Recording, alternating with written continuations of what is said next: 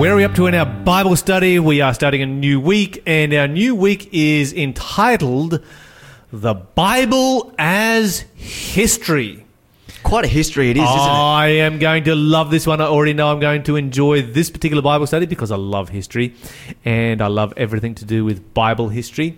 And the reality is is that the Bible is a book that records history. Indeed. Unlike any other ancient book or any other ancient document that comes from the era of the Bible. Do you know what the other ancient records record other than as an alternative to history?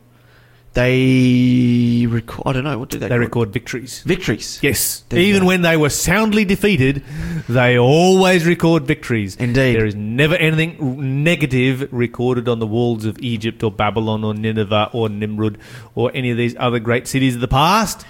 Everything is given a positive spin, even when they were defeated. Indeed. They So also. basically, what you get is spin. Yep.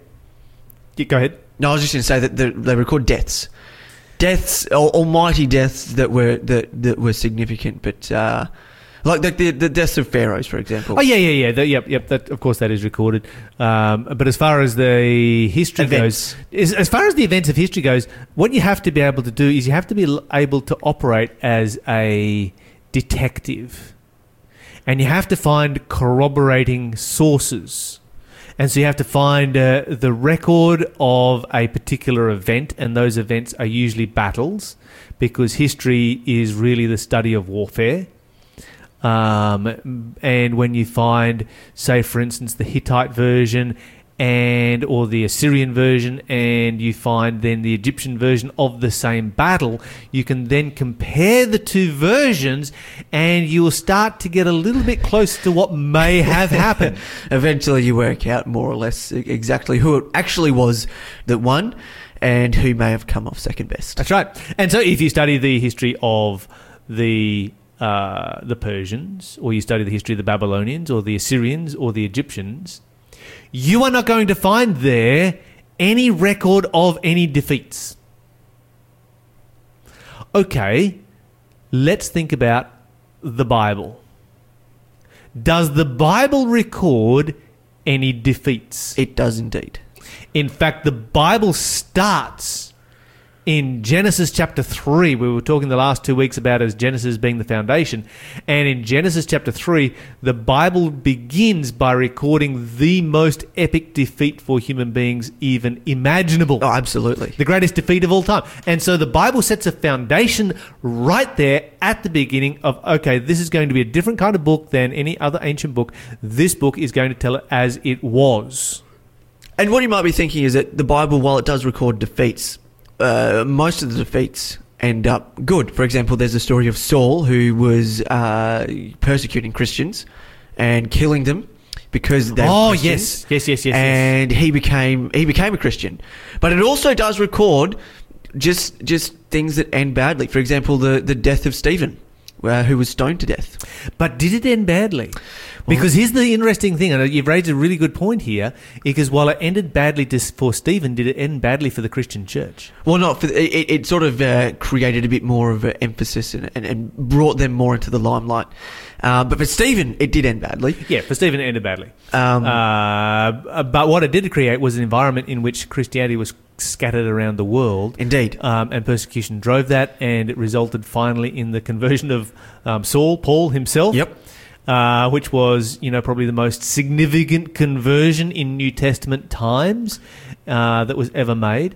And so when you start to compare all of these um, defeats, what you're going to find is that there is a theme that runs through the Bible where God takes defeats and turns it into an almighty victory. absolute over and over and over again. And there's a lesson there for us because we serve a God who can turn your defeats into victory. If you're feeling defeated today, no one remember that God can turn your defeats into outstanding victories. Okay, let's think about some major characters of the Bible as while, while we're on this theme.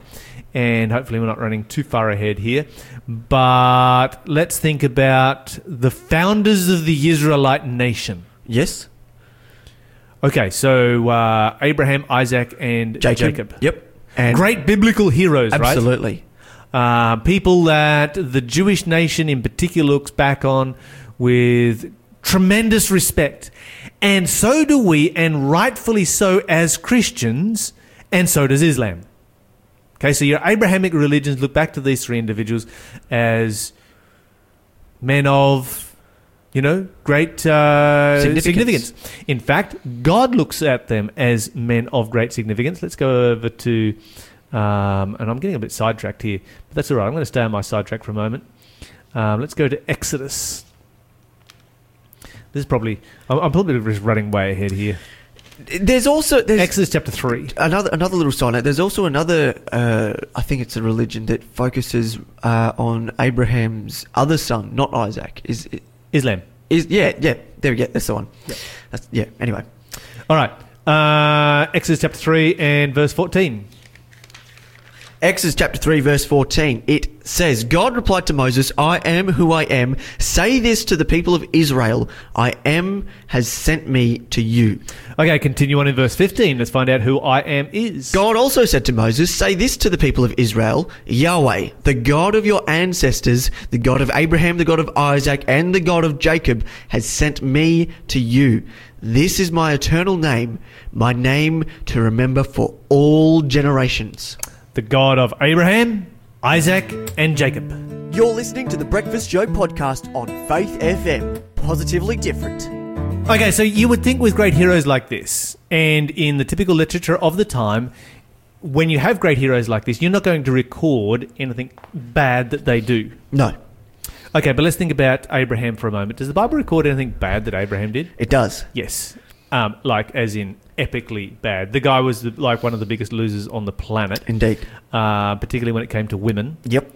Um, so he is heading down to Egypt and he has a wife who is stunningly beautiful and he comes to her, as the Bible says, and tells her how beautiful she is. And you can imagine that she's like, oh, Stop it. It's my beautiful. Thinking, you know. And, uh, um, and so at that particular point, she's thinking she's, um, she's picked a winner. Yep. And then the next thing he says is, okay, when we get to Egypt, because you're so beautiful, people are going to want to have you. And so, in an effort to have you, they're going to kill me. Uh, yeah. Okay? All right? It sounds very unconventional. Yeah, but that was how it was back in the day. Uh, and so I'm scared for my life. So here, when we get to Egypt, this is what I want you to do. Just tell everyone you're my sister. Right? Now, this is going to solve the problem. Let me share how this is going to solve the problem. This is going to solve the problem because if she is his sister, then uh, he can just say, oh, she's just my sister. You take her and go. Yeah. So he gets away alive and she gets taken into sexual slavery. Yeah. And everybody's happy, right? Well, Okay, Look. whatever happened to a man defending his wife and standing up for his wife? You know, at that particular point, I think Sarah would have been thinking to herself, you know what? I sure picked a loser right here. What kind of an abject coward She would not have am been I hanging out with? She would not have been a happy camper. And they get to Egypt, and none other. She must have been a stunner oh yeah.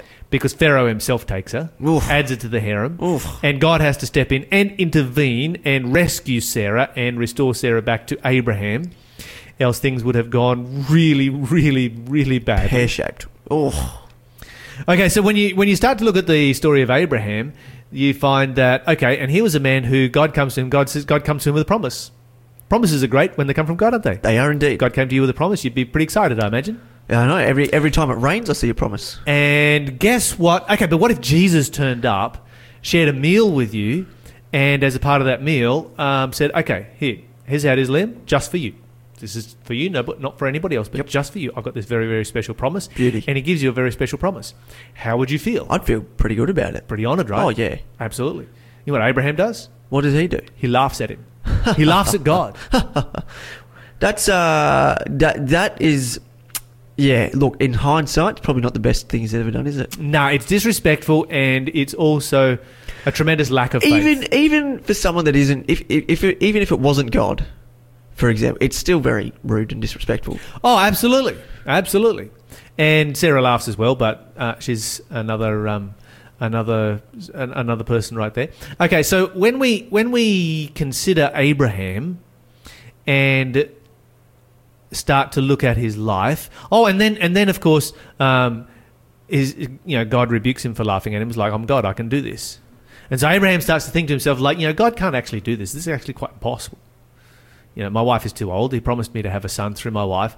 That's uh, not possible. And so Sarah comes along and says, well, why don't you uh, sleep with my handmaid, uh, my servant girl, and have a child by her, and you can call, and we can call that our child, and we will help God out that way, and we will solve God's problem for him because God has promised something that he can't do.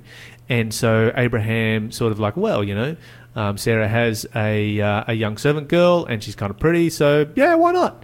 So he commits adultery, mind you, breaks the law of God in an effort to help God out.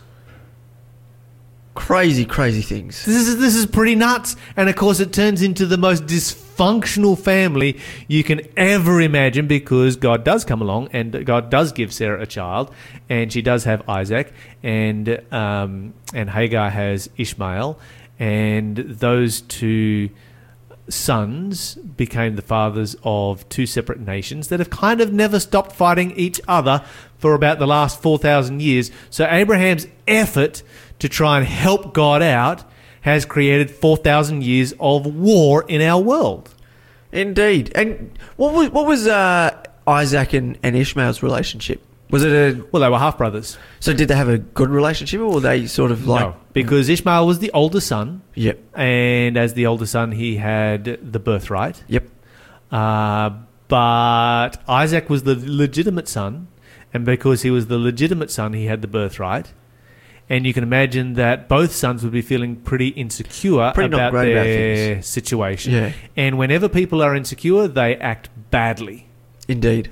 And this would have been a terrible home in which to live, to the point that God said, Hagar's going to have to leave. And this is a really good example here of something that we need to stop and think about, and that is that in some homes, there is a time when that home needs to break up and when those children are actually going to do better and are going to be raised better in a single parent home than in a home where both parents are and both parents are dysfunctional. So there's a there's a there's a definite object lesson there, and it must have been heartbreaking for Abraham and for you know everybody involved. This was just the most terrible circumstance that you could even possibly begin to imagine uh, that w- that has arisen right here, and so yeah, how did we get sidetracked onto this? We went to we went. Okay, to, we were talking about we were talking about the founder of the nation of Israel, Yes. and we were talking about you know one of the greatest heroes of the Bible and how the Bible do- just tells it as it is. The Bible is history. They say that Herodotus was the father of history, others call him the father of lies. They say that he's the father of history because when Herodotus recorded the past, Herodotus would record defeats. Now, they were highly favored in Greek favor. So he would record, you know, the defeat of the Battle of Thermopylae, where the Greeks were just smashed and their king was killed, and it was a devastating defeat for them. And so Herodotus records that, unlike other historians who'd be like, Thermopylae? What battle in Thermopylae? Nothing happened in Thermopylae? Never heard of the place. Uh, because the Persians just smashed them there. But he records it in very heroic language and makes They the fought defeated- hard. Oh, yeah, they they- battled long. the 300, the 300. make it. Um, and so he makes it incredibly heroic. Herodotus is not the father of history. The Bible is the father of history because the Bible really actually portrays it just as it was. Um, it's a very, very different scenario you have when you come to the Bible because the Bible doesn't flavor it in favor of the Israelite nation. In fact, you could say it flavors it against the Israelite nation in many, many ways. Okay, so let's uh, move off of our sidetrack and let's get down to actually what we actually are supposed to be studying. And let's go to 1 Samuel chapter 17. 1 Samuel chapter 17, and let's talk about David and Solomon. Okay, so the monarchy of David and Solomon, this was the high point of Israelite history. This was when the nation of Israel only well, came its closest to achieving what God had destined it to be, and actually, for a moment, became a small empire. But let's read a story here. First Samuel chapter 17, verse 1 to 3. We'll start right there. All right, the Philistines now mustered their army for battle and, com- and camped between Socoh and Judah, and Azekah and Ephes Dammim. Saul ca- countered by gathering his Israelite troops near the valley of Elah. So the, Philist- so the Philistines and Israelites faced each other on opposite hills, with the valley between them. Then Goliath, a Philistine champion from Gath, came out of the Philistine ranks to face the forces of Israel. Okay, let's stop there for a moment. Notice here that the Bible gives very, very precise details as to the location of this battle. Indeed. Uh, in fact, the location of the battle is triangulated with various geographical landmarks so that we can pinpoint exactly where it took place. And as far as archaeological sites go in the ancient world, we can go there today and we can say this is a genuine site. This is the ba- where the battle of David and Goliath happened. And that's because of the incredible detail that is given and the geographical description. And if you go there today, um, the site of Khirbet Qeiyafa is located on the hills in exactly the area of the Israelite camp described in this chapter. And archaeologists have been doing excavations there, and what they have found is absolutely fascinating. We're going to come back and talk about it in just a moment. You're listening to the Breakfast Show podcast on Faith FM. Positively different. Okay, so the Bible has a lot of geographical location uh, details in relationship to the battle between David and Goliath. And what's interesting is that, okay, let's say that David and Solomon never existed. How much is that actually going to affect the Gospel of Count? Okay, so if David didn't exist, then there's no Jerusalem, which is the capital of the nation. Um, there's no temple that is built by Solomon, which is one of the wonders of the ancient world. Um, there's no future Messiah because Jesus came as a descendant of David, and if uh, even if Jesus came and said lots of good things, if he claimed to be a descendant of David and he wasn't, then he was a liar, and so he's not actually a good person. Um, the entire Israelite history would have to be rewritten, and the gospel goes out the window. And so this is one of the unique things about Christianity is that it relies very, very heavily on being able to establish its authenticity from history. You don't need that with other religions like uh, Hinduism or Buddhism and so forth because they are not reliant on the accuracy of the historical aspects of their so called sacred books uh, because it's a philosophy you know, and it's nothing more. It doesn't matter whether Buddha lived or didn't live. It's just a philosophy that you go by. Whereas if Jesus did not live and did not die and was not resurrected, there's no such thing as Christianity. If David did not live and Solomon did not live and they did not build the temple and build the city of Jerusalem, then there's no such thing as the religion of Judaism. If Abraham did not live and have a son named Ishmael, there is no such thing as the religion of Islam. And so being able to historically verify the existence of these various individuals is critical to the existence of these religions. And of course, for a very, very long time, archaeologists have claimed that there was no such thing as David, there was no such thing as, you know, an Israelite empire, and that there's no evidence for a period of prosperity in which all of this took place. But if you take one simple story here, David, a teenage kid fighting a giant, and the Bible gives you all of this detail. If you then go down to 1 Samuel chapter 17 and verse 52, the Bible speaks about something else. Uh, would you mind reading for us verse 52, please? Oh, right. that's on the next page, isn't it? It is. Verse 52. so this is the aftermath now of the battle between David and Goliath. Then the men of Israel and Judah gave a great shout of triumph and rushed after the Philistines, chasing them as far as Gath and the gates of Ekron. The bodies of the dead and wounded Philistines were strewn all along the road from Shaaraim as far as Gath and Ekron. Okay, so here we have this uh, description that tells where the Philistines were killed. They were killed from Shaaraim to Gath and Ekron. So they ran for it. And of course, that is in the ancient battles, that was when the real killing took place. When battles were fought and armies faced face you know stood face to face to each other, it wasn't until one army there, there were very little casualties until one side turned and ran. And when one side turned and ran, there were mass casualties. And this is exactly what has happened. Goliath has been killed, the Philistines have turned and run, and mass casualties take place. And the Bible describes it as from Shaaraim to Gath and Ekron, which were Philistine cities. So basically, they run back to get behind the walls of their cities as fast as they can. Now, if you go to the area that is described here, where this battle took place, and the Bible gives, you know, pinpoint details as to where it is, there you find the city of Shaaraim. Now, the word Shaaraim simply means two gates. All ancient cities had one gate. This gate, this ancient city had two gates.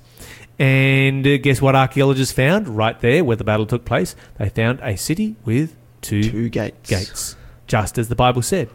And so this is what archaeologists find. And we have to remember that archaeologists are incredibly limited.